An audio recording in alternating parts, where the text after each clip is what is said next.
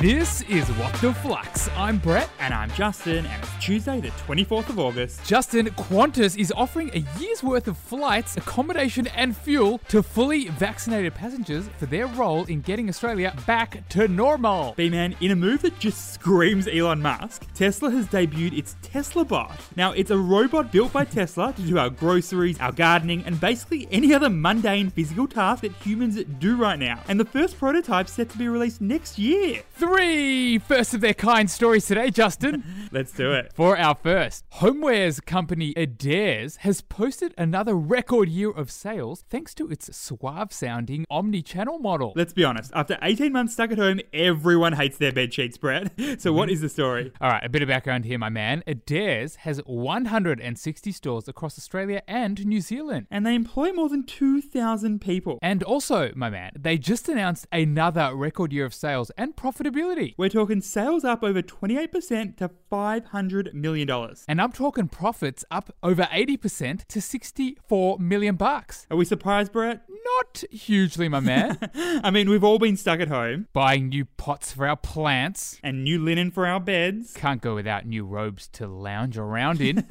But B Man, while Adairs does want to give thanks to the pandemic, they also reckon they owe a lot to their omni channel model. so, what is the key learning here? An omni channel retail model is the creme de la creme of customer experience. You see, Justin, there used to be a single channel. Where you could buy only from a bricks and mortar store, Then we evolved to the multi channel. where you could buy online and in store. And now we're talking about omni channels. It basically focuses on providing a convenient customer experience, regardless of whether the customer is shopping online from a smartphone or a laptop or in a good old fashioned physical store. Remember those? Yep. Essentially, omni-channel merges all kinds of customer data. Yeah, we'd be talking websites, we're talking emails, and yep, physical locations. And loyalty cards, aka Adairs Linen Lovers, anyone?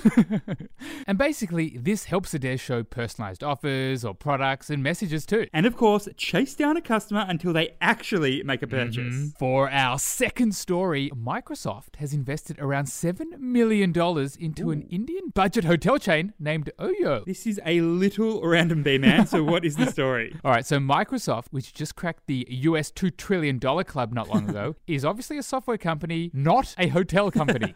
You know, they're famous for its Office 365 cloud computing business. and previously, Microsoft has been known to buy professional network platform LinkedIn. So really, the natural progression, of course, would be to invest around 7 million bucks into an Indian budget hotel chain.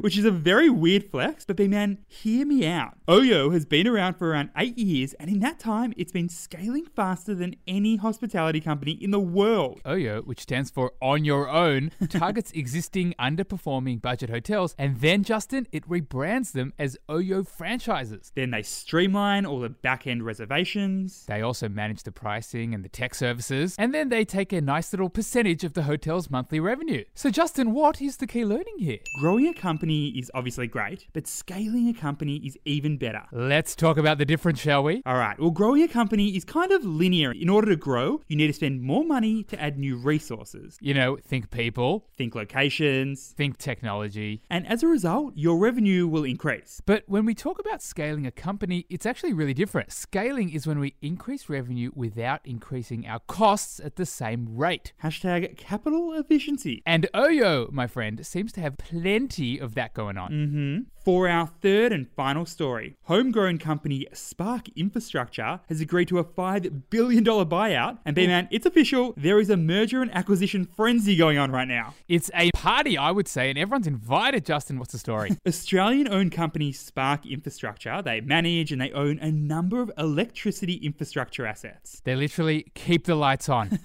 Yep, they own SA Power Networks, aka South Australia's electricity distribution network, and also City Power, which is the power grid in Melbourne CBD and inner suburb. And B Man, they've just agreed to a $5.2 billion buyout by two overseas private equity firms. so the new buyers will then become the owners of Spark Infrastructure's electricity assets. And it's the latest in a number of merger and acquisitions over the last few months, and that is thanks to record low interest rates. So, what is the key learning here? Low interest rates equals mergers and acquisitions all around. Now, Justin, just like we need loans to say buy a house, companies offer often need loans to buy other companies. And just like our loan repayments, they depend on interest rates. In other words, when borrowing costs are low for investors, then the idea of borrowing money to buy another company is actually more attractive. And thanks to low interest rates, we are seeing a boom in M&A. There's been an approach for Sydney Airport by infrastructure investors, There's also been an approach for Borrel by Seven Group. and Macquarie bought Bingo Industries, the waste management company. So, Justin, it's fair to say it is all happening